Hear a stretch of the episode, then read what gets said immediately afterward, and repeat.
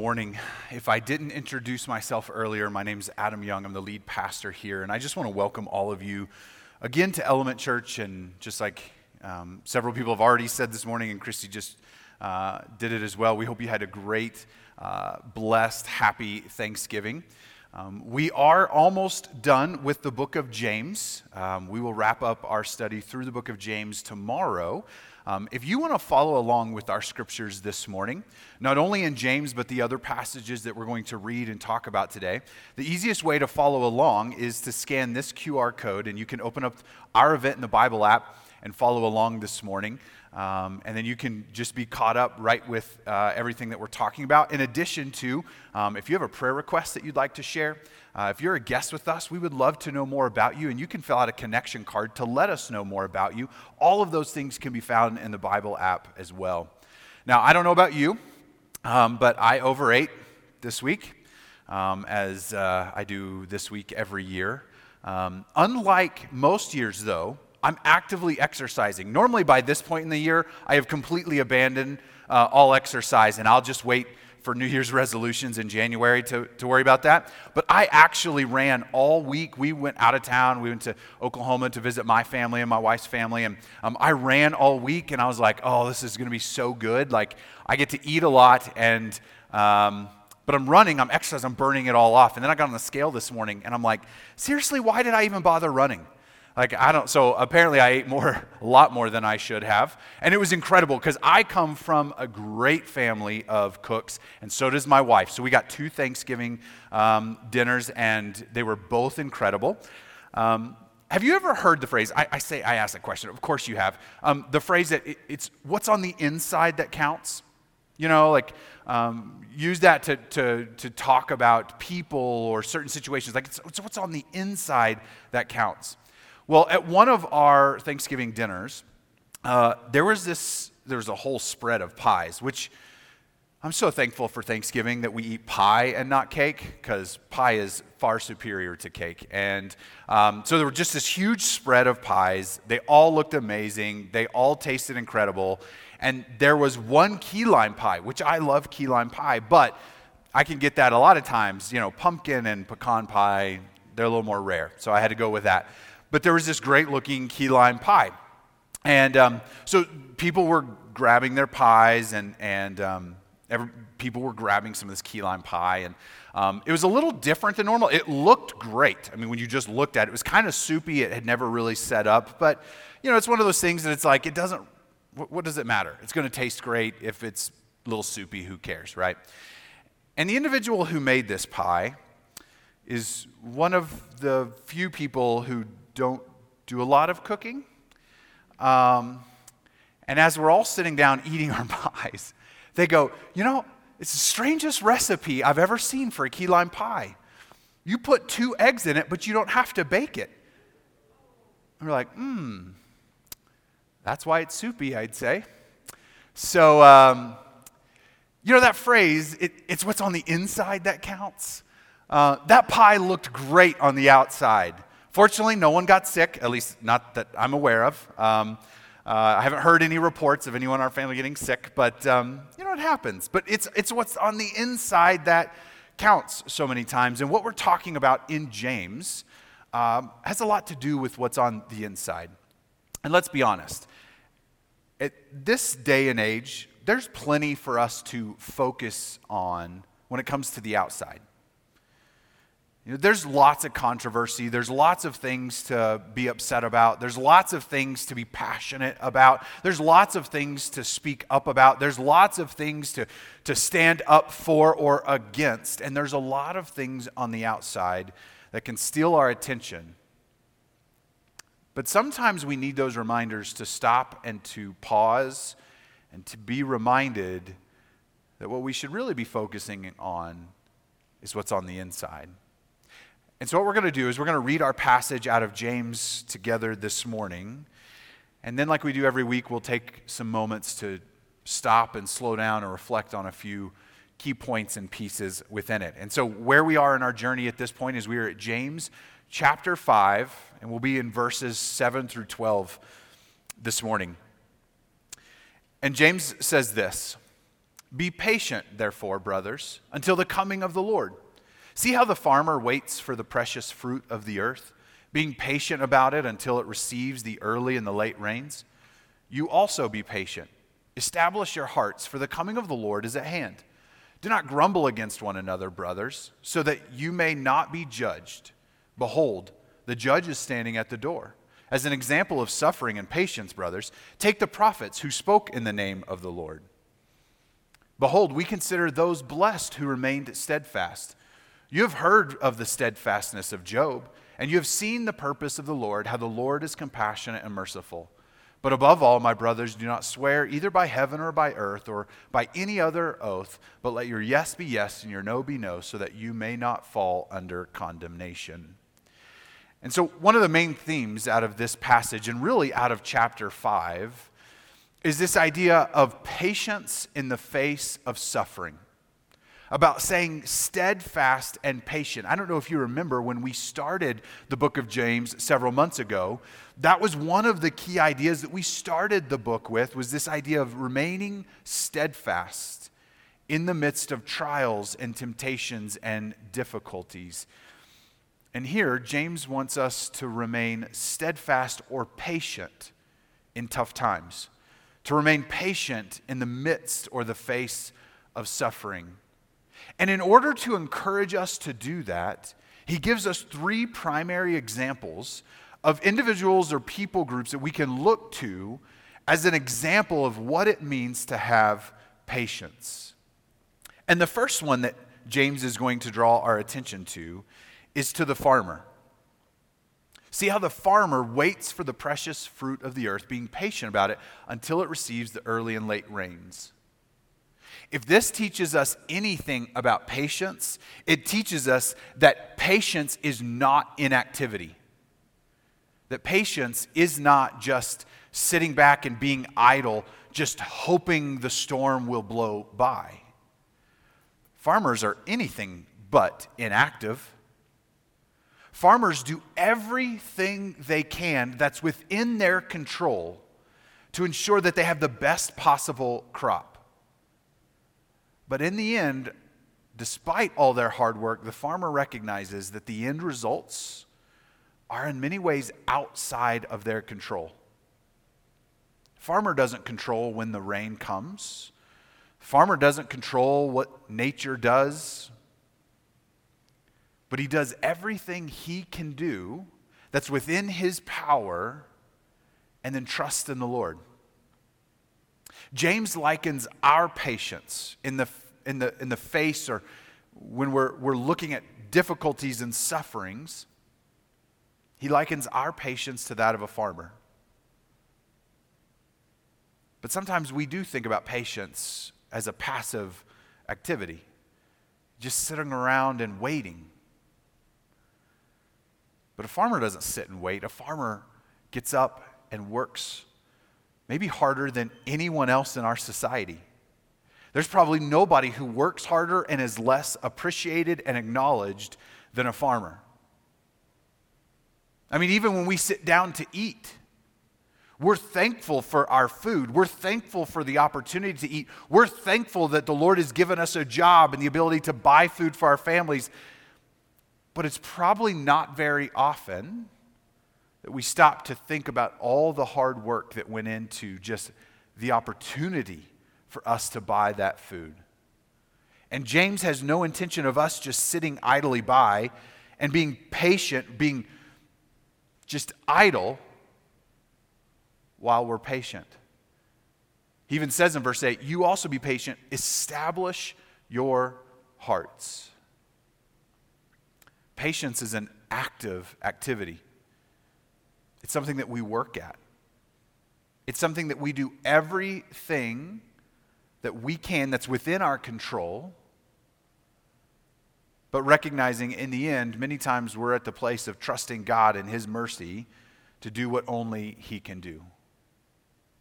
James is going to give us two other examples as uh, a, a, sort of a case study of what it looks like to have patience. The next, after talking about farmers, he's going to talk about the prophets.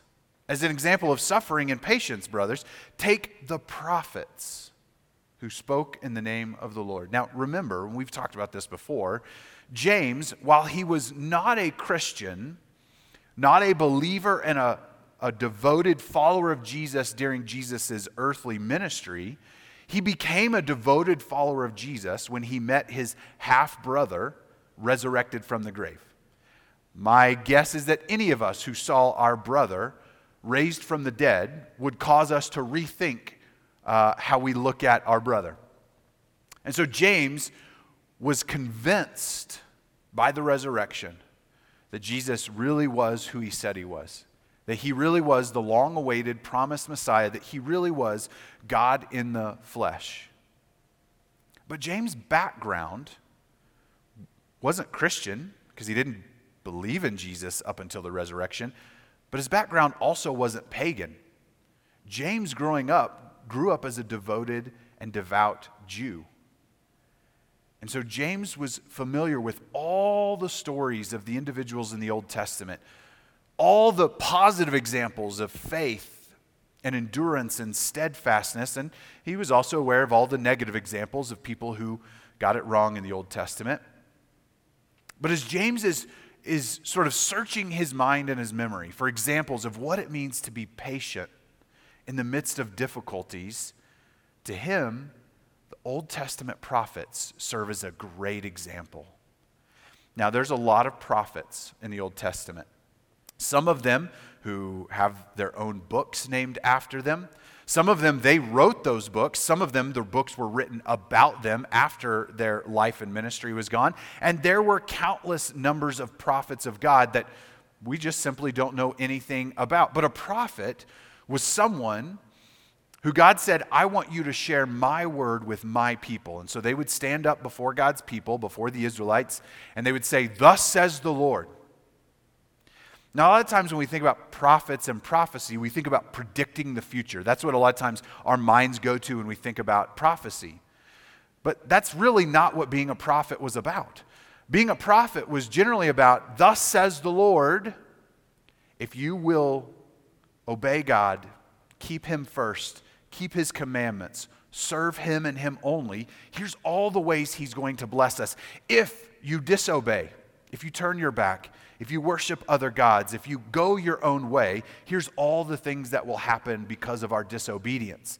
And so many times they may have talked about the future, but it was as a direct result of either the obedience or the disobedience of God's people. Now, there are a few times in the Old Testament where one of the prophets does speak prophesying about some future event, but largely it was just about sharing God's word with his people. Prophets in the Old Testament were often highly esteemed and regarded as men of God, but most of them were treated terribly. Because anytime you stand in front of a group of people and you say, hey, Thus says the Lord, you're all terrible sinners. You're selfish. You're idolatrous. You're committing adultery against the God you've been betrothed to, and He's going to punish you. And the way He's going to punish you is He's going to send our sworn enemies to come conquer us. When that's the kind of message you deliver, people usually don't like you. That's one of those things where people actually do kill the messenger over the message. And so, while being a prophet was something to to be highly regarded because their message obviously came with some negative connotations sometimes, because they were pronouncing God's judgment, because they were announcing to the people their sinfulness and how God was going to bring about consequences, they weren't always popular. And so they had to be patient in the midst of suffering.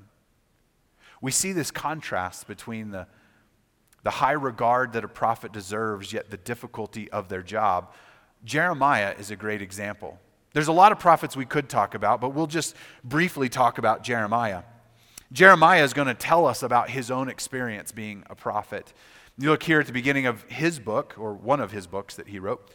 Uh, says this in chapter 1, starting in verse 4. Now the word of the Lord came to me. So this is Jeremiah telling us his own story, saying, Before I formed you in the womb, I knew you. And before you were born, I consecrated you. I appointed you a prophet to the nations. And then I said, Oh, uh, Lord God, behold, I do not know how to speak, for I am only a youth. But the Lord said to me, Do not say, I am only a youth, for to all to whom I send you, you shall go, and whatever I command you, you shall speak. Do not be afraid of them, for I am with you to deliver you, declares the Lord. What an amazing testimony. That God says, Listen, Jeremiah, before you were born, I knew you, I set you apart. And I'm sending you on a special mission to be my mouthpiece to the nations. And whatever worries you have, Jeremiah, about your inability to speak, about your inexperience and youth, about whatever opposition might come to you, just know that I am with you, Jeremiah. Man, if God came and delivered that message to you, wouldn't that make you feel great? Wouldn't that be exciting? Wouldn't that fill you with all kinds of boldness and confidence? What's going to happen next is God is going to begin to tell Jeremiah the very words that he is, in fact, supposed to speak to the people. And then look what God tells him in chapter 7. So you shall speak all these words to them, all these words that God had just given to Jeremiah, but they will not listen to you. You shall call to them, but they will not answer you. And you shall say to them, This is the nation that did not obey the voice of the Lord their God and did not accept discipline. Truth has perished, it is cut off from their lips. God says, Jeremiah, I have chosen you. I have set you apart. I am sending you on a special mission. I am going to be with you. I'm going to give you the words to say. Oh, and by the way, no one will listen to you and they will hate you for it. Job says these individuals, these prophets. They're a great example to us of what it means to have patience in suffering, to have patience in the face of difficulties. That we do everything we can do, but once we do our part, we, we recognize then the rest is in the Lord's hands. Jeremiah was used powerfully by the Lord, but it was never an easy and oftentimes not a joyful experience because he was hated and because he had to sit back. And as he proclaimed these words and people did not listen to him and they ignored him, he had to watch his own people group, his own nation, the people that he loved, completely disobey and get destroyed. He sat there and watched as the city of Jerusalem eventually was burned to the ground, and the very temple that he used to go inside to worship was torn down brick by brick. But James said it's these kind of individuals that tell us what it means to be patient in the face of suffering.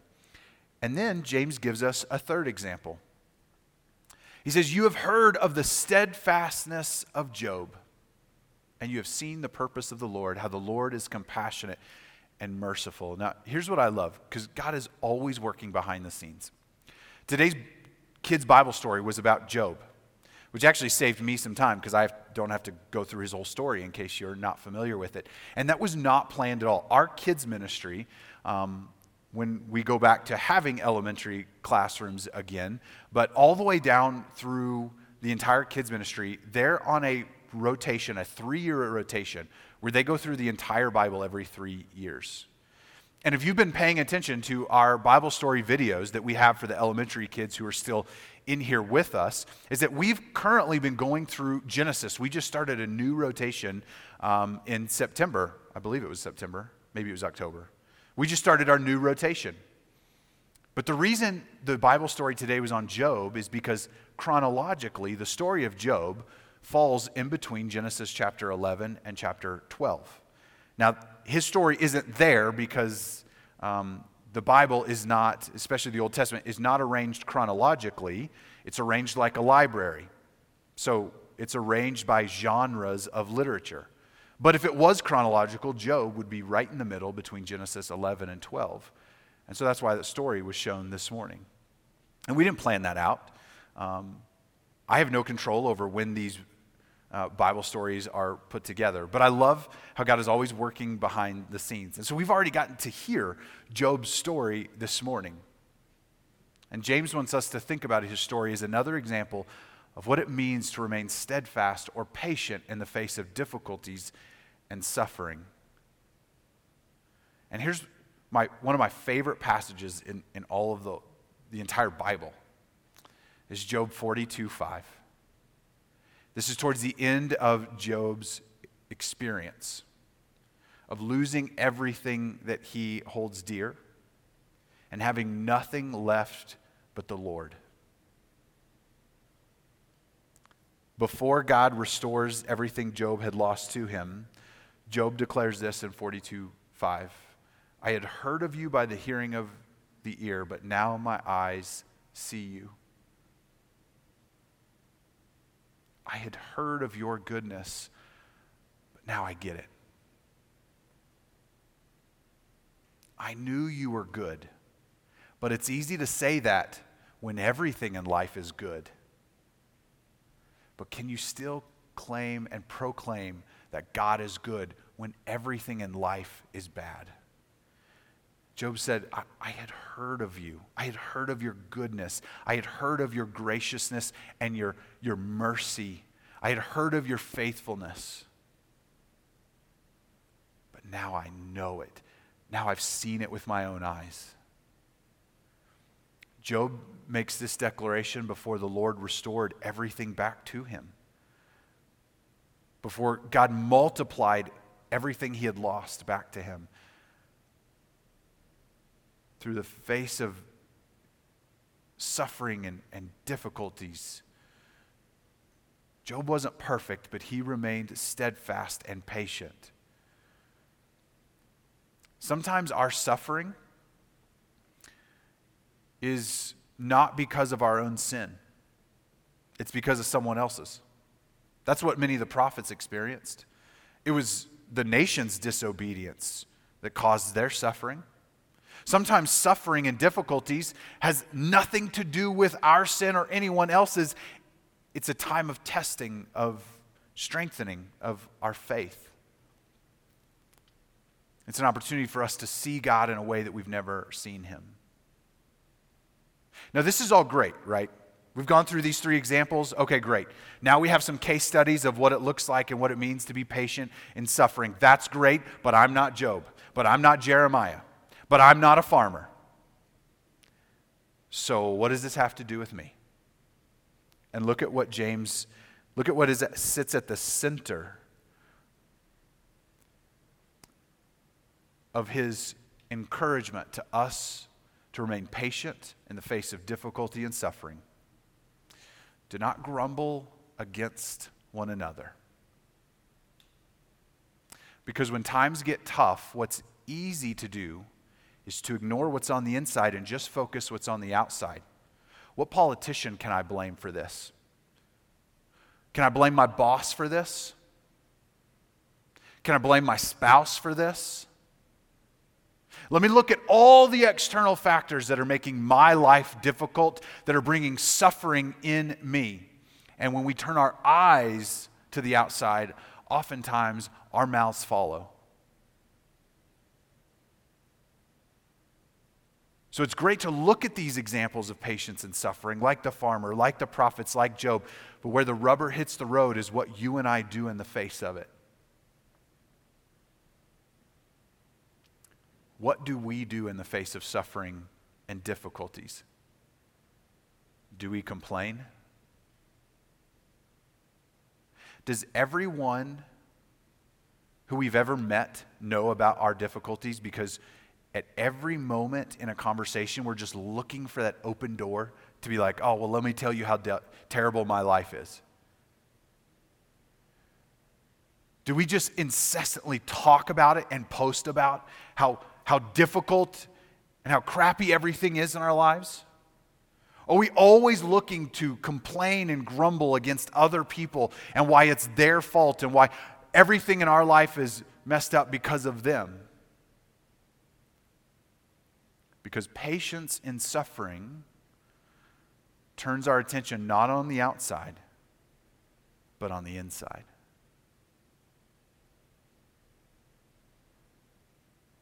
Because it's what's on the inside that counts. because we turn our attention to what the Lord is doing in us. So that at one point we can get to that same place that Job was at, where we can say, My eyes had heard of you, but now my, my ears had heard of you, but now my eyes see. I, I knew cognitively about your goodness, but now I know it to be true in my heart. Now I can stake my life on it. And then we turn to verse 12. Now, if we had more time to go through the book of James, I would treat verse 12 as its own separate message. But if I do that, we are going to run James right up into Christmas. And I think it would be appropriate that we at least talk about the birth of Jesus at Christmas time. So we're going we're to condense this a little bit and, and we're going to finish James up. But I included it with this message because James is talking about the same idea of what's on the inside. So, verse 12. We read it earlier, but we'll revisit. But above all, my brothers, do not swear either by heaven or by earth or by any other oath, but let your yes be yes and your no be no, so that you may not fall under condemnation. Here's what James is saying when you invoke or swear by something else, what you're saying is that your word isn't good enough. It's a matter of integrity. When you have to promise or swear on, on anything else, what you're saying is what's on the inside of me isn't good enough. So I've, I've got to rely on some external reality. But we should be people that what's on the inside counts for something. So that when we make a promise, we don't have to promise on something else, that our word stands true because that's who we are. Because we decided that instead of focusing on external things, that we would recognize that what's on the inside matters. Whether it's what our eyes are looking at when we're in the midst of suffering and difficulties, or what we do with our mouths, we would quit going outside of us and instead turn inside. that integrity is a matter of the heart, about being the kind of person we claim to be, because we don't have to rely on anything else for our words to mean something. And so, my challenge for you in this moment, as we close, is to just stop and to think about what's on the inside for you. Sometimes in Christianity, and I think in our culture, we're, we say what, what matters most is what's on the inside, but by our actions, what we really show is that what matters most to us is what's on the outside, what people think of us, how we present ourselves. It's easy to always turn our eyes to the outside to be worried about what other people think about us or to, to place blame on other people or situations for our difficulties. But I think what James wants us to do, what we've seen him do throughout this entire letter, is to turn our minds and our attention on what's on the inside.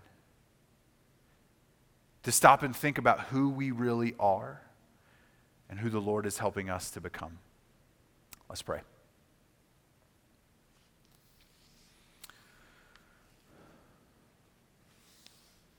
Jesus, I know that you have called us to be men and women of integrity.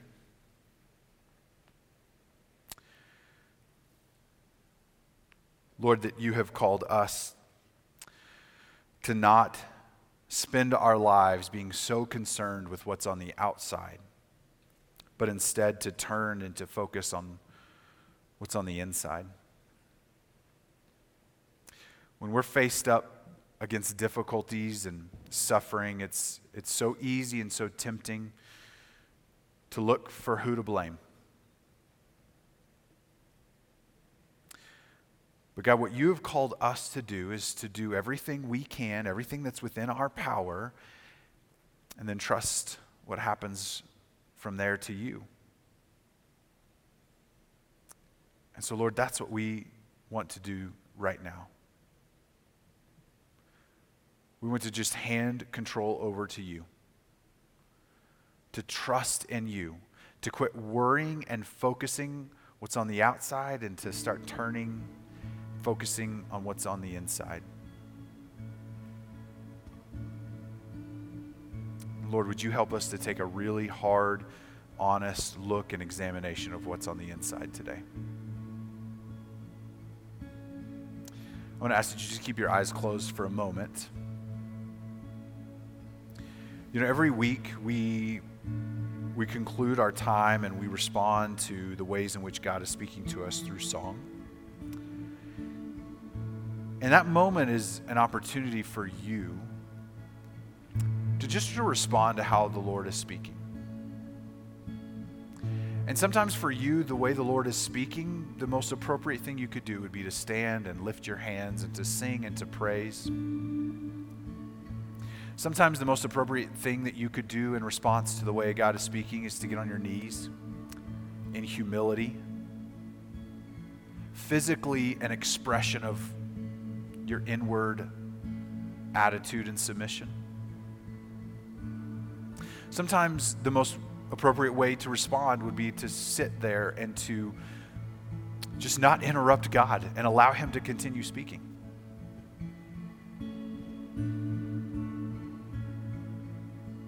Whatever is the most appropriate way for you to respond today, you do that.